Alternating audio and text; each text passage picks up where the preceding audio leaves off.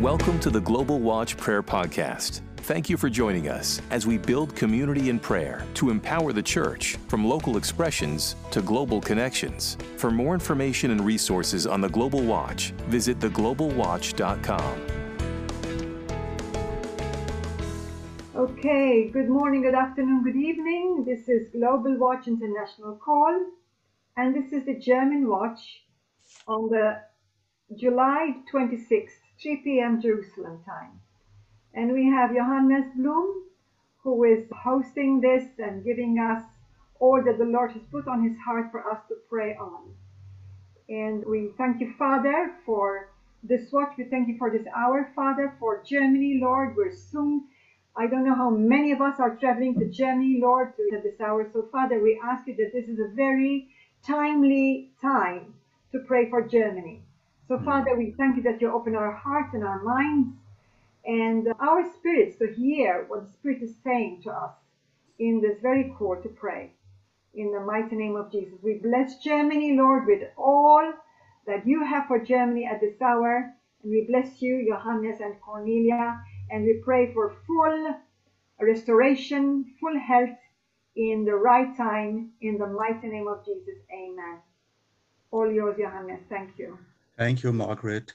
So wonderful to see everybody. And we're now on the corporate call of the Watchman, as you may know. And I'm focusing today on the spiritual awakening of the warrior bride.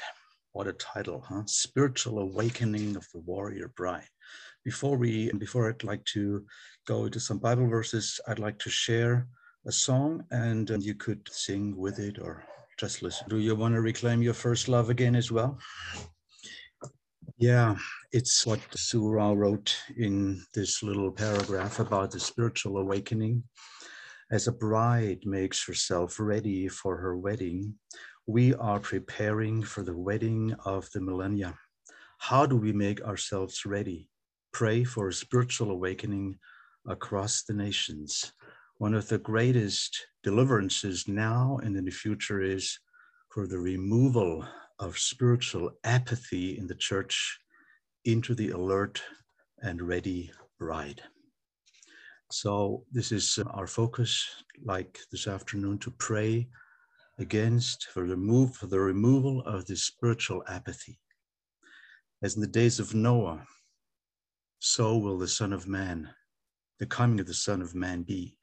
They were eating and drinking, marrying and being married, so they were having business as usual, habitual living, right? Programs. And this is not the bride. The bride's attitude is full of love, isn't it? When John the Baptist talked about Jesus, he said, He who has the bride is the bridegroom. He who has the bride is the bridegroom. Does Jesus have us as a bride? I know we're intercessors, we're watchmen, but the foremost uh, calling actually is to be the bride of Christ. When the Apostle Paul prayed for the church at Ephesus, he said, Now therefore, in chapter 3, verse 19, that you may be able to comprehend with all the saints what is the width and length and depth and height, to know the love of Christ, which passes knowledge, that you may be filled with all the fullness of God. So he prayed for this church to know the love of Christ, so to say, as their bridegroom, and further revealing Ephesians 3 19 and further revealing in chapter 5 also the essence of the church. It says in verse 25 Husband, loves your, love your wives just as Christ also loved the church and gave herself, himself for her, that he might sanctify and cleanse her with the washing of water by the word, that he might present her to himself a glorious church so this is, he gave himself up to gain us, to gain the church as a bride. He even died for her. And he's comparing this to the love of man and woman, husband and wife. And he also says that he nourishes and cherishes, cherishes the church, and he loves it. This is Christ and the church, bridegroom and the bride, portrayed in Ephesians, in the, in the epistle of Paul to the Ephesians. Yes, the church is the body of Christ, but in this respect, it's she, his bride. And this should be a relationship of love, a bridal attitude, so to say. Now, there's again a letter to this church much later. It's the first letter to the church of Ephesus, the same church, but this time the Lord is speaking herself, himself to this church. In Revelation 2, it, it says, to the angel of the church of Ephesus, write. These things says he who holds the seven stars in his right hand, who walks in the midst of the seven golden lampstands. So this church also was a golden lampstand, shining God, shining a lampstand is, is actually a symbol of the triune God as the essence of gold, so to say, his essence, his nature, the Father's nature, portrayed by gold. The form of the lampstand is Christ, the Son, in human form, and then the lamps is portraying are portraying the Holy Spirit. It's an expression of the triune God. This is what the church should be and Ephesus was that. The church in this place was very shining, so it was called a lampstand. And then it says, I know your works, your labor, your patience, and that you cannot bear those who are evil, and you have tested those who say they're apostles and are not, and have found them liars, and you have persevered and have patience and have labored for my name's sake and have not become weary. Some interpreters talk about these verses in a kind of critical way, but the Lord doesn't. He appraises these attitudes. He says, Well done, patience, endurance, testing false apostles, and so forth, and perseverance. Probably some of you who show up in the Global Watch International Prayer Room every day, there's a lot of perseverance. And the Lord says, Well done, sister. Well done, brother. You take your time, right? You use your time to pray in a global way and have labored for my name's sake and have not become weary. This is the character of this church. And you all know what how it continues. But nevertheless, I have this against you that you have left your first love. First, this word in Greek means is protos. Protos is just first in time, but it's also first in quality. It could be the best love, the most acceptable, the most important love you have left. So it was there. There was a lot of love at the beginning. And some say these seven churches portray seven decades or seven eras of church history. The first one is Ephesus There was a lot of love to God and to one another, and the power of the Holy Spirit was working all over. They met every day and this and that, and then somehow they were deviating from this situation.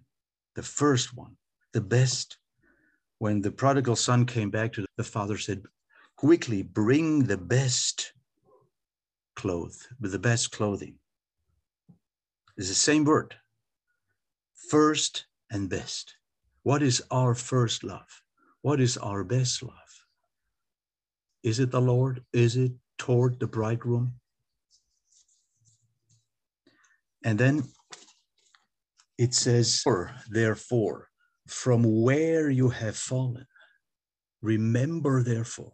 So if you if I gave you a half a minute, maybe just to think, are you in this first love with the Lord? when you became a Christian, when you converted, or maybe some other time when you really met him in a loving, loving very intense way. Maybe this was your first deep love experience with the Lord. Remember this time. Just feel it. How was it? And how did it, what were the results? What were the works of that? When I became when I became a, a Christian and turned to the Lord as my Savior, I was only 12 years old. It was as a child, but I still remember this night. I still remember calling to Him as my Savior, and it had results. I just began to read the Bible by myself every day. Nobody told me. It just lured me into that. This is just one kind of work of this first love. And I started to pray. What did you do? Maybe you were very exalted, right? And enthused and exuberated, whatever. Some are very enthusiastic emotionally. As a child of 12, I wasn't that, uh, but my, maybe you became a, a believer later on and you made a real turn, turning from your old life to Him. And things changed. Love in this, the Greek word is agape, it means love in a very comprehensive way, and also the love of God and Christ. Remember, therefore, remember where you have fallen, from where, from where. So if you could just feel these time again, feel this time of meeting him in a very loving way. Do you feel it? Do you? I'm looking at you. okay. Thank you. And then he says, repent and do the first works. Repent and do the first works. Can we just also think of where have we fallen? From which level, from which situation of love toward the Lord have you really deviated from? Where did deviation take place? maybe. I know for myself, there were three or four things that came into my life that kind of shadowed this first love or even diminished, made it diminishing a little bit. I didn't leave the Lord, but some some kind of thing happened, which I don't want to talk about in a personal way, but you may know yourself. Maybe it was disappointment with people or with the church was it unfulfilled soulish longings, even physical longings, erotic longings, not being fulfilled? What was it? What is it? Sicknesses, breaking up of relationships, divorce, people dying, loved ones dying, whatever. Anything can just come in and steal the first love or false teachings. Some people teach you cannot keep this first love is always getting immature and maybe it just becomes more what you say into incorporated in your daily life and this and that. No, the Lord says, please remember therefore from where you have fallen, repent and do the first work. That means go back, repent, go to the same space again, to the same situation of the first and best love. This is the bride. He's calling his bride, even the warrior bride, back to loving him in an utmost way. When the Lord was asked by some young man, What is the first commandment? You know his answer You shall love the Lord your God with all your heart, with all your mind, with all your int- intentions with anything you have. This is the first and utmost commandment. And then you love your neighbor as yourself. The first love is very comprehensive, very intense. And he should not, he should not diminish. Or maybe it was works, it was ministry, or sinful habits, whatever can come in to just rob us and, and distract us from the first love. So he then says, Repent and do the first works, or else I will come to you quickly and remove your lampstand from its place unless you repent. The lampstand of the church and the lampstand of the churches, of the whole church worldwide, could be removed. This is actually a very serious word, isn't it? If the church is not in its first love, it won't shine. It won't express God the Father, the Son, and the Holy Spirit. It will not. It will express some kind, maybe of religiosity or whatever. But the lampstand is in danger of being removed if this is happening, if there's no repentance, no turning. Sometimes we have to place things on the altar, right? Like when Abraham was called into an unknown country, one of the first things was he erected an altar and called on the name of the Lord. And then we see him later on traveling on into another place, again building an altar. So in our Christian life, there is the need of, for us, the need to put things on the altar. Maybe the disappointments, whatever it may have come in between you and the Lord as the bridegroom to place it on the altar. And this is also a time we say it's a global altar here this afternoon or this morning. Uh, there's a global altar. You can put things on the altar, put it there and leave it there and ask the Lord to heal, to really heal and bring you back to this place. It says, for example, in, in Hosea, in the prophet of Hosea, chapter 14 Return, O Israel, to the Lord your God. Take words with you and return to the Lord. Say to him, Take away all iniquity. And then the Lord answers, verse 4 I will hear, I will heal their apostasy. I will love them freely. He's ready to heal. He's ready to fill us again with his love and cleanse us from all things, from all shadows, and from everything that kind of uh, came in the way between him and us as the bride. So if we just repent, have a time of repentance and speaking it out, confessing, even confessing to one another, the Lord will use this call and use this watch to restore us again. And let me say this if we don't, is as I said, unless you repent, if the church, if we don't return to the first love and to its works,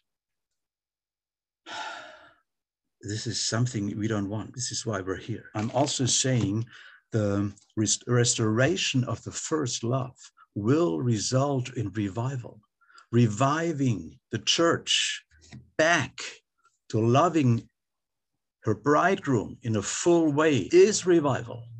This will be revival. Believe me. this will be. You know what the end is the end of the Bible of one of the last verses says the spirit and the bride. There's only two entities at the end. The spirit, this is the Father becoming man in Jesus, being crucified, being buried, ascended, uh, resurrected, ascended, coming back as the life giving spirit on Pentecost. The spirit is the expression of all that God went through, the triune God. At the end, there's a marriage, the spirit and the bride. And the bride are we. The bride, we should be the bride. This is the only two, let's say, entities at the end for all eternity, the Spirit and the bride. So if we, even as watchmen, take this stand today, who we are, and pray alongside, that the Lord may restore us. I know there's the summit in and all these things. This is wonderful and this is very important. But as, as Sue Rao wrote, remove the spiritual apathy in the church into the alert and ready bride. This is our focus for this call this afternoon. So just remove, what do you say, unmute, pray into that. You can even pray in a personal way. You don't need to add another sermon or this and that. I've spoken long enough. so just take this time of prayer and pray for yourself, for the church in a global way. Thank you for listening. Father, we do repent of this ebb and flow of our love and the times that we devote and get up early to be with you just like a just like young lovers are wait for each other excited to see each other.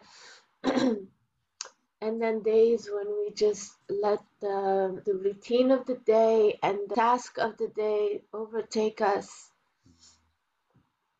And even serving the kingdom take more importance than spending time with you. We ask you forgiveness, Father. And we pray even on behalf of the body of Christ, even worldwide, Lord, you deserve more, Jesus. Amen. You deserve more. And the world deserves to see more. They need to see more. They need to see the bride in Songs of Solomon. They need to see the bride that is who is in love with you yeah. They need to see the affectionate, completely fallen over her bridegroom bride. They need to see the one, and we need to be such brides. So when the days of persecutions get intensified, that that our love would not grow cold. Um, but instead, in our devotion to you, that even the most radical Muslims, Lord God, the most radical will see, Lord, even as the as the axe falls, sort of, they will see a bride who is in love. They will see that the object of our affection is real, that even they will move, even their eyes will be open to see, Father. We cry out to you, Holy Spirit. You are our helper in every way, in everything. We lean on you. Even in this, Holy Spirit, we acknowledge that we cannot do it without you. It is you who revealed Jesus. You are the Spirit of truth, the Spirit of revelation. We need the revelation, the Spirit of wisdom and revelation in the knowledge of Jesus, that our eyes, the eyes of our hearts would be enlightened to see you as you are, Lord. To see you in your fullness, Father. We ask for continued anointing on our teachers, Lord God, that they will teach us about you, that they will take us deeper into the knowledge of you, Lord God. Thank you, Holy Spirit. Father, I want to thank you, Lord, for the love that you showed me when you brought me to you. You showed me such love that I could never return so much, or give me a new heart that I can return love like yours, Lord God. That's why I'm walking with you. I saw your love for me. You, we love you because you first loved us. Lord, I need a new heart to love like you love me, Lord. Thank you, Lord, for your love that you showed to draw me and each of us, Lord. Set us on fire for the world that needs to know that love too in us. For you, Lord. Circumcise my heart, Lord, to love you like you love me, Lord. Thank you for that love. In Yeshua's name.